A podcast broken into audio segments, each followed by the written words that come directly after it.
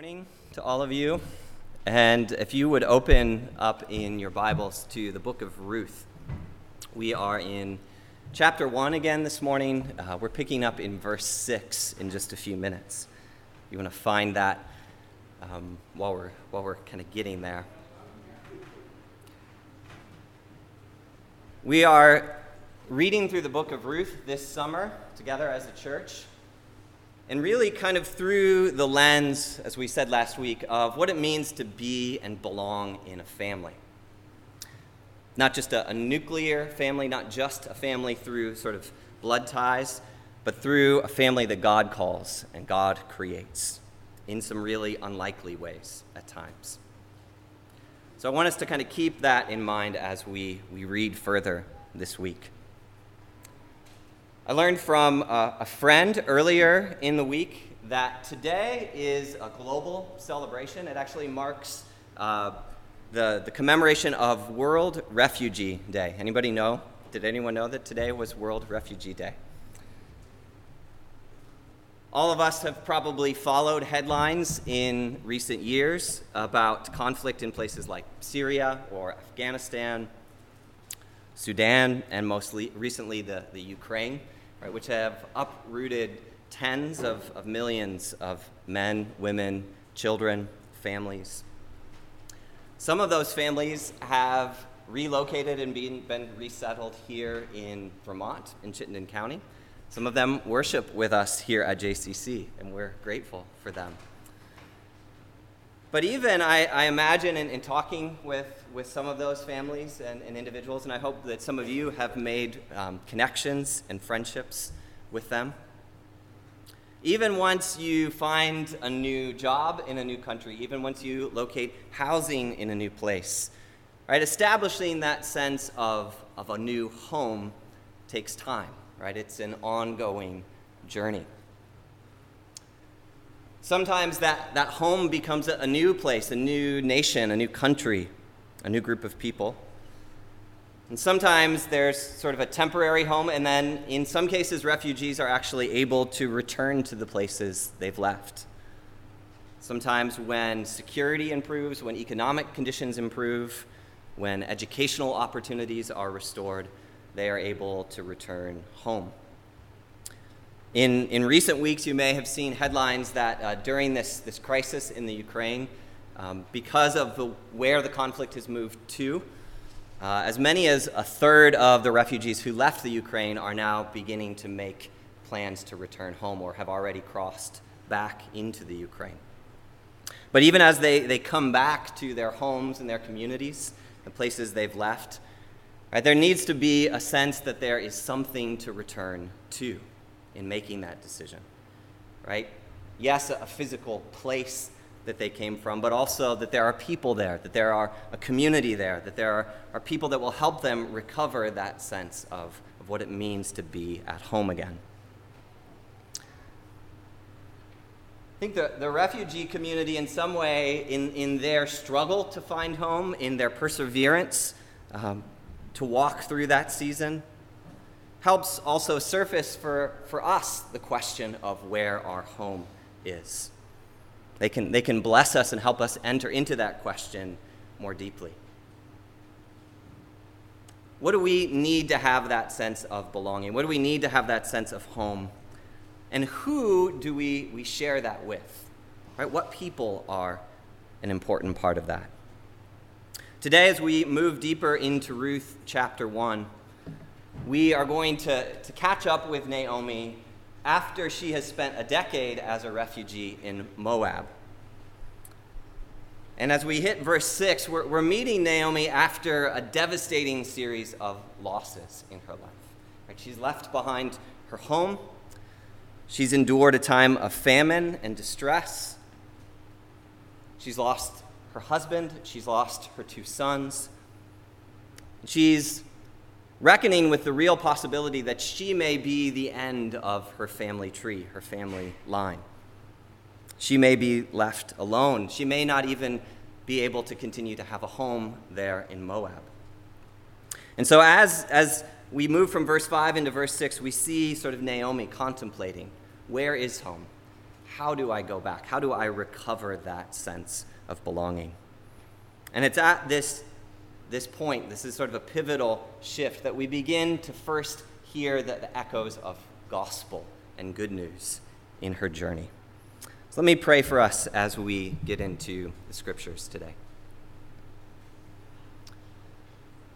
Lord Jesus, we thank you that you uniquely understand these, these dynamics of, of being people in search of a home.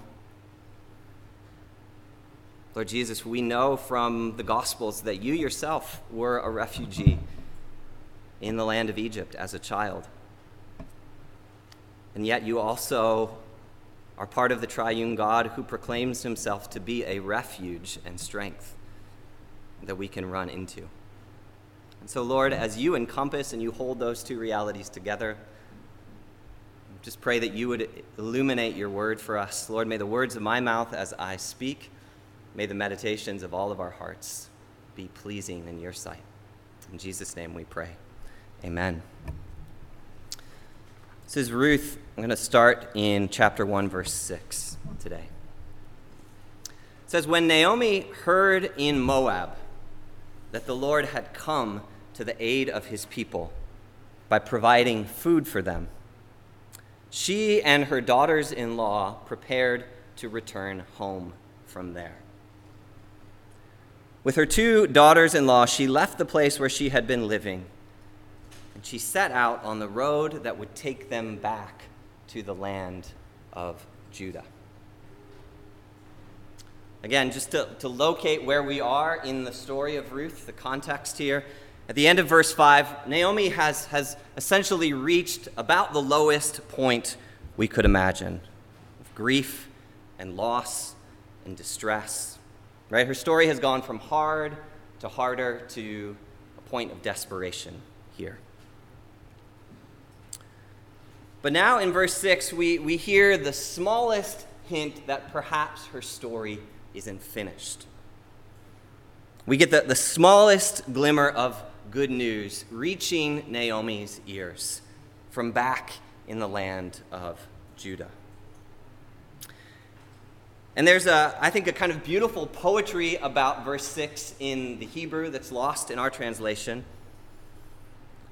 When it says that the Lord came to the aid of his people by providing food for them. The word there is actually lechem, which means bread or grain or food. And so, in a very real way, Naomi, what she hears is that the Lord has provided lechem in Beit Lechem, right? The house of bread, the house of grain, which is the name of the village she grew up in, Bethlehem has gone from a place of famine and now it has been restored to a place of provision and food and nourishment. Her hometown has become a viable home again. And I think what's also subtly expressed in these two verses is that even though Naomi has been away for 10 years, even through all of the loss and the grief and the distress, some sense of connection, some strange sense of belonging still remains in her and connects her to the land of God's promise, to the place she grew up. And so, in some way, Naomi understands that her home still remains there in Judah.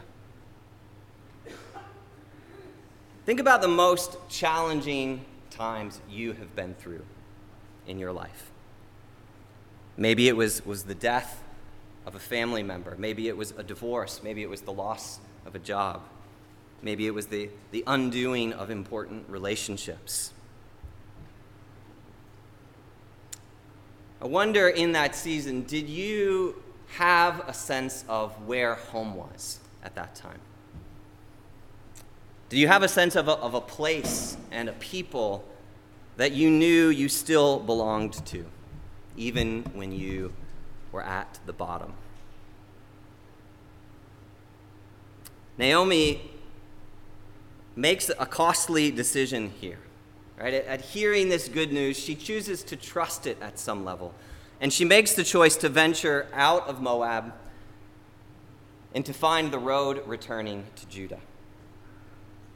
With the instinct that, that after all that's happened, some kind of home may be waiting for her there. But we see in verses 8 and following that that's Naomi's decision, but there are other decisions to be made for Ruth and for Orpah. Look at verse 8 and following. It says So then Naomi said to her two daughters in law, Go back, each of you, to your mother's home, meaning their birth mother. May the Lord show you kindness as you have shown kindness to your dead husbands and to me. May the Lord grant that each of you will find rest in the home of another husband. And then she kissed them goodbye, and they wept aloud. The author of Ruth paints a, a very sort of vibrant and an imaginative picture here for us of these three women literally standing at a crossroads. Right? They are, they're on the highway, right? the dirt road there in, in the plains of Moab. And one of those roads that, that Naomi is on continues probably north and then westward beyond the Dead Sea, back into Israel, back toward Judah. And another road there at the crossroads heads deeper into Moab, perhaps south or, or east, and leads to the, the villages where Orpah and Ruth would have grown up. And so, standing there at the, this literal crossroads and thinking ahead to the future of these young women, Naomi urges them to go back to their mother's home. And in, if, you, if you look through the, the Old Testament, wherever that phrase mother's home comes up, usually there's the, the connotation of marriage. The mother's home is, is where you are given in, in marriage to another. And so she's, she's thinking of their need for a future, their need for stability. And so she urges them to go. And she prays that the Lord would bless them in the way they have blessed her and the kindness they have shown her would be shown to them by bringing them into the home of another husband, the text says. And so, to signal that they are released from her, released from further responsibility, released from their duty to her as mother in law, she gives them this kiss of, of a parting. It's, it's a sign that they can, they can walk away with her blessing and with her peace. And so she kisses them, and there at the crossroads, they, they weep together. They acknowledge the grief and the lament that they carry, and also the, the, way that that's bonded them together in the past decade.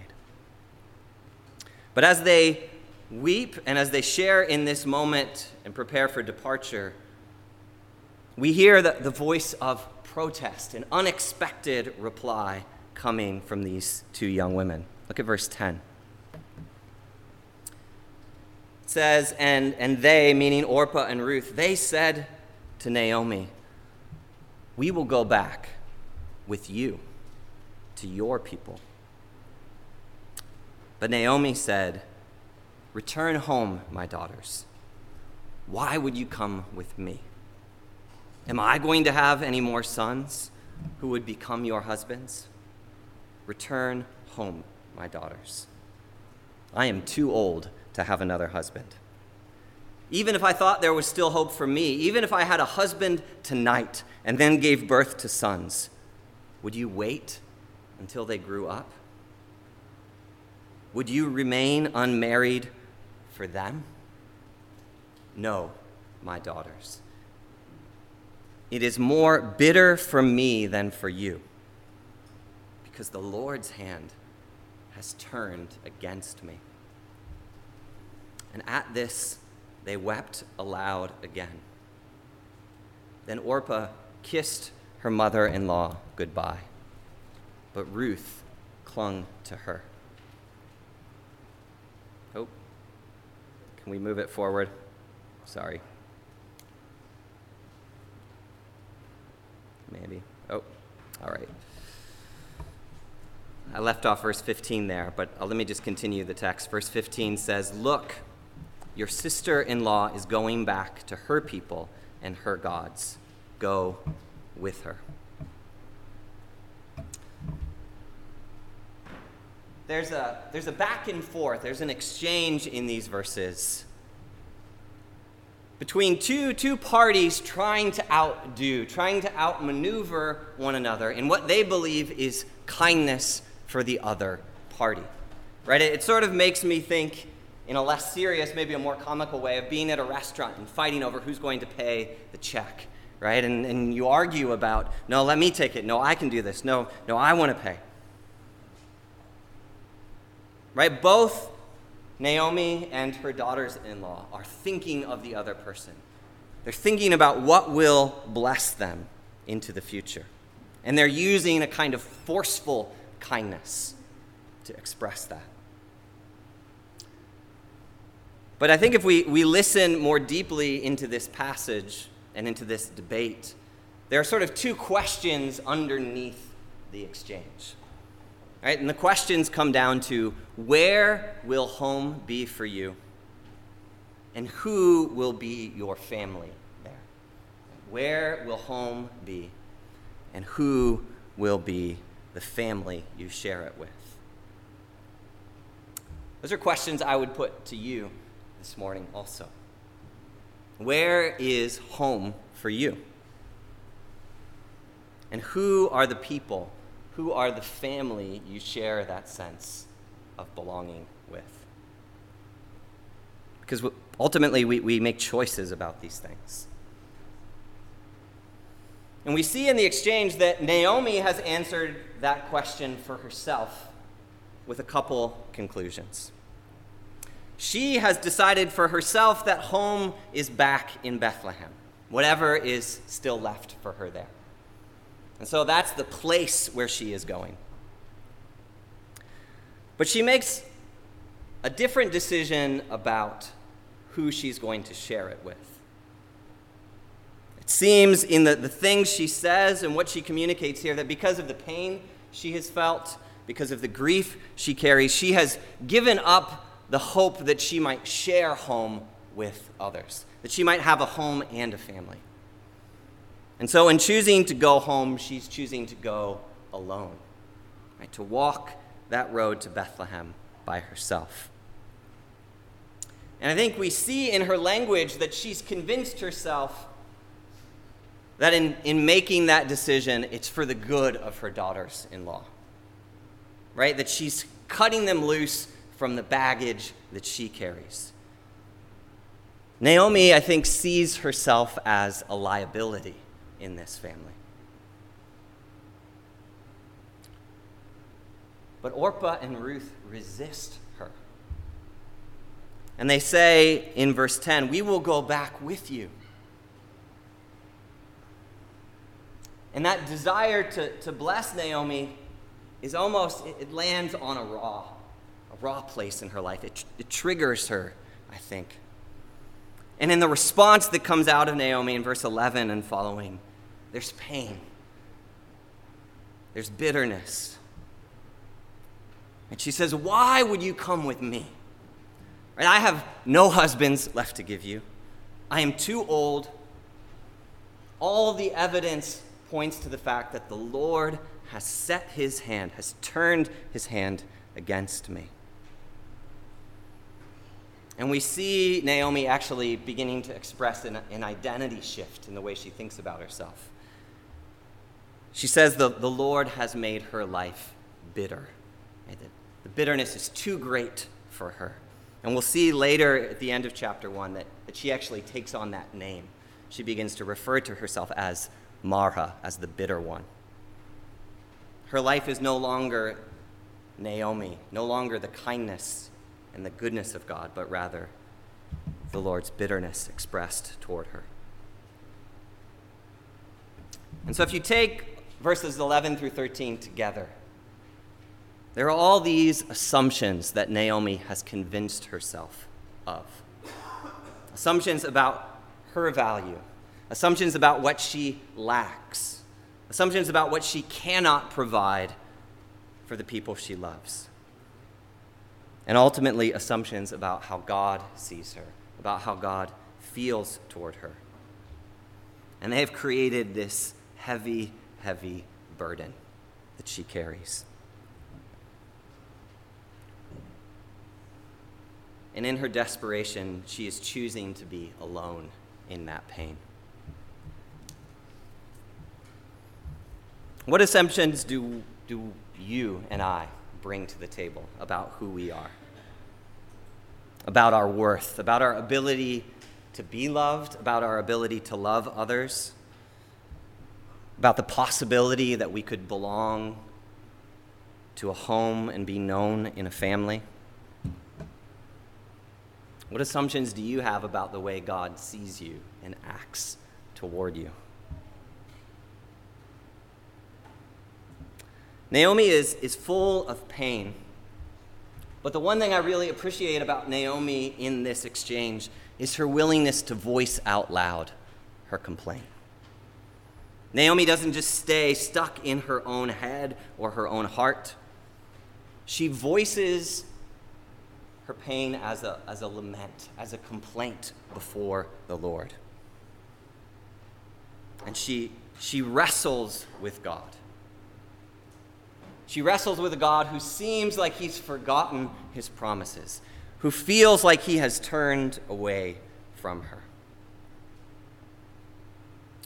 And as she, as she bares her soul before these two women, as she speaks honestly about how she sees herself, it leaves these two women now with a decision to make about their future, about where home will be for them, and who family will be. And we don't know what goes on in, in Orpah's evaluation here.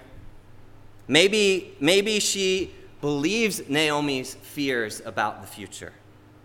Maybe she fears that God has indeed cursed her in some way. Maybe Orpah is, is thinking again about her future and her need for security.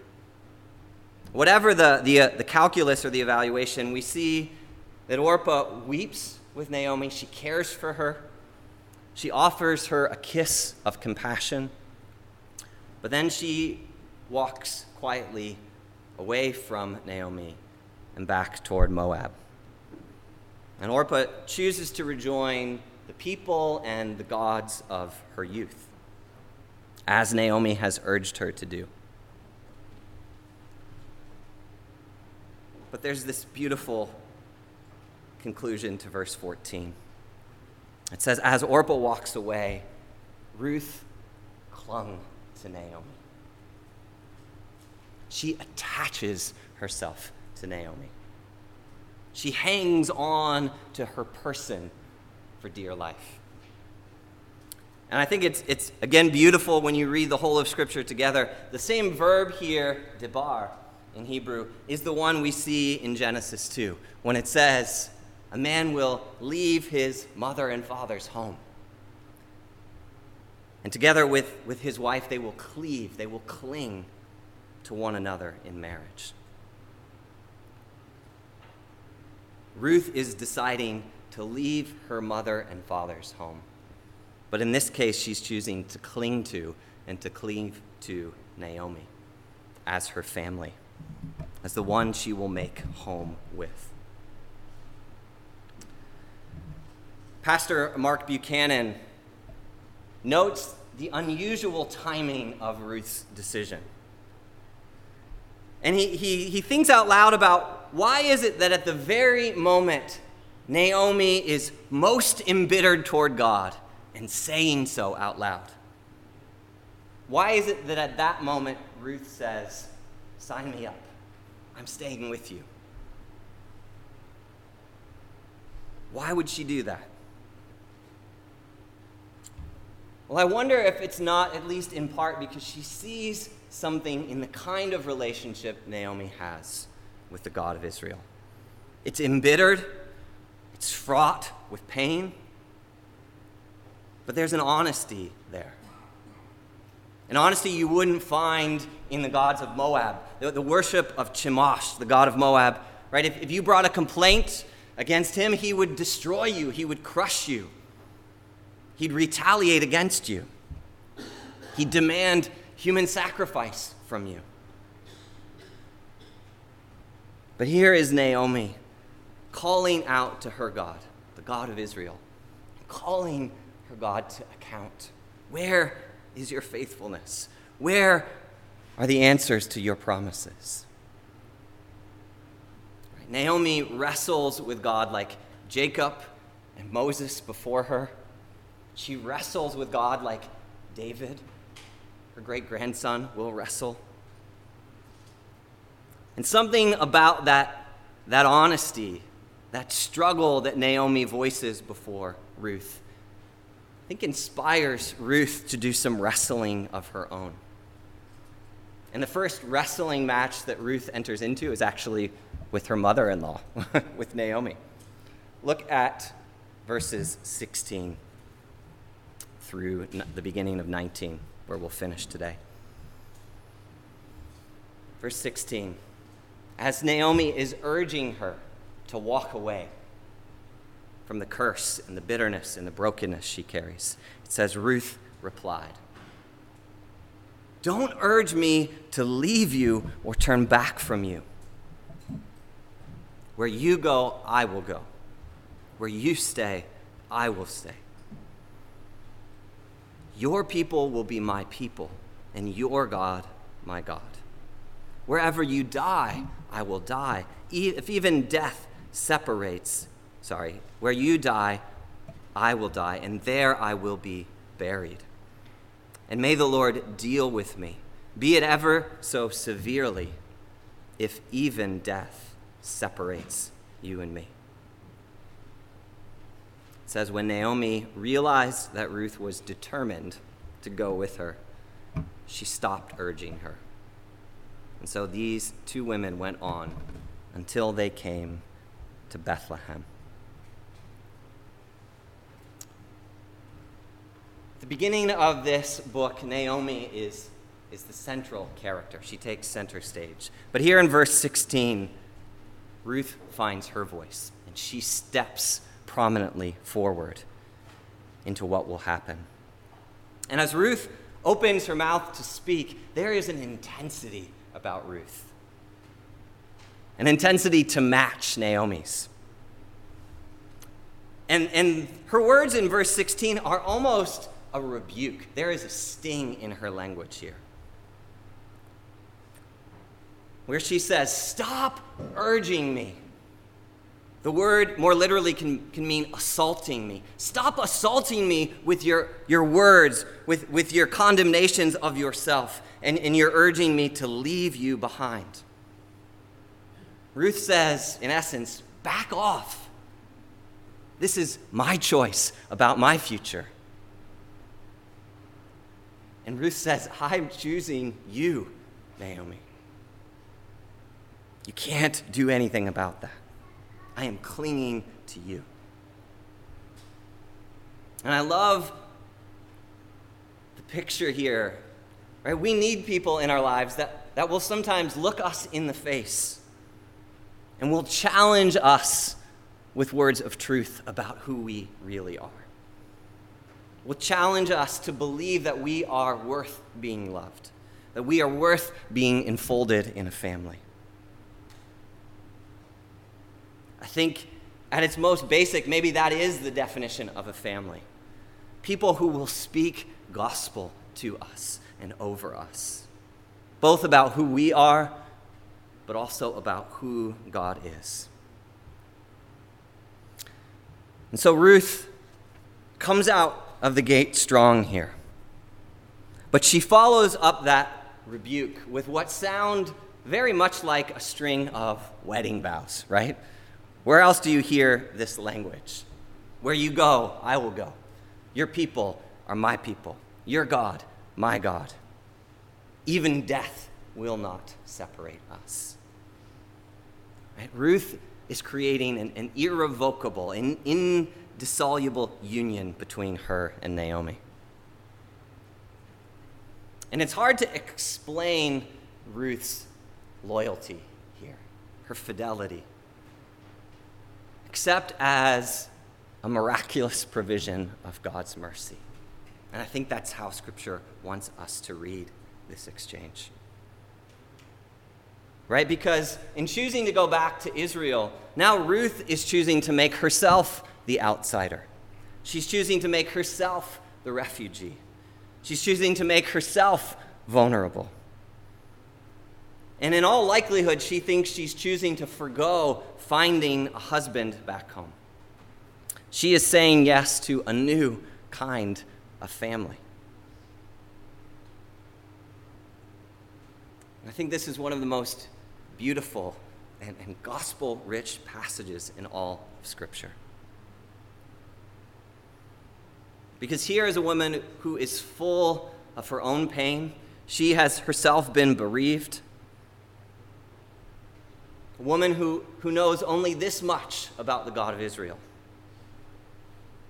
And yet, in her actions, in her choices, she makes the most concrete and embodied expression of God's mercy in Naomi's life. God chooses, in his wisdom, a pagan Moabitess widow to begin to answer Naomi's lament. And Ruth's name means one who will refresh, one who will renew. Even one who is now embittered. How humbling, how awesome is that? That God connects these two lives. So, as we finish this morning, I want us to think about how we belong to God and how we belong to one another. How deeply do we know what it is to belong to the kind of family Scripture speaks about here? Who speaks God's truth? Who speaks God's love? Who speaks God's faithfulness to you in concrete ways? Who sees you? Where is your home? Who is your family? And I hope that, the God is calling and creating that to happen here. But I also want us to think bigger because in this text, right, God uses some really unlikely, even sort of pre Christian people, people who are outside the faith, to begin to even speak those words of truth and belonging over us as people, and to bring about the plan and the purposes of God into this new people. So let me pray for us that, that God would do that work, not just in ancient Israel, but He would do it here. Lord Jesus, we, we receive this text as evidence of who you are and your good news. That there is no one, no circumstance in which you do not hear the voice of your people calling out to you. And there is no narrative or storyline in our lives that you cannot work your mercy and faithfulness. You cannot work a new family for us, your people. So we trust you. We ask you to do that here in Jericho today. In Jesus' mighty name, amen.